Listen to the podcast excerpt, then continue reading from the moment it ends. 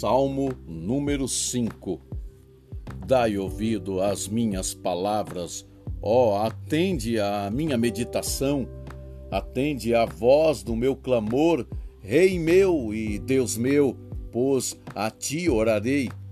Pela manhã ouvirás a minha voz, ó Senhor, pela manhã me apresentarei a ti e vigiarei, porque tu não és um Deus que tenha prazer na iniquidade, e nem contigo habitará o mal.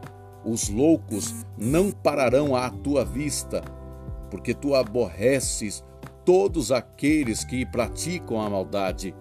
Destruirá aqueles que proferem mentira. O Senhor aborrecerá o homem sanguinário e fraudulento. Mas eu entrarei em tua casa pela grandeza da tua benignidade e em teu temor me inclinarei para o teu santo templo. O Senhor guia-me na tua justiça, por causa dos meus inimigos, aplana diante de mim o teu caminho, porque não há retidão na boca deles, as tuas entranhas são verdadeiras maldades, a sua garganta é como um sepulcro aberto, lisonjeando a sua língua declara aos culpados, ó Deus, caia por seus próprios conselhos, lança-os fora por causa da multidão e das suas grandes transgressões que se revoltam contra ti.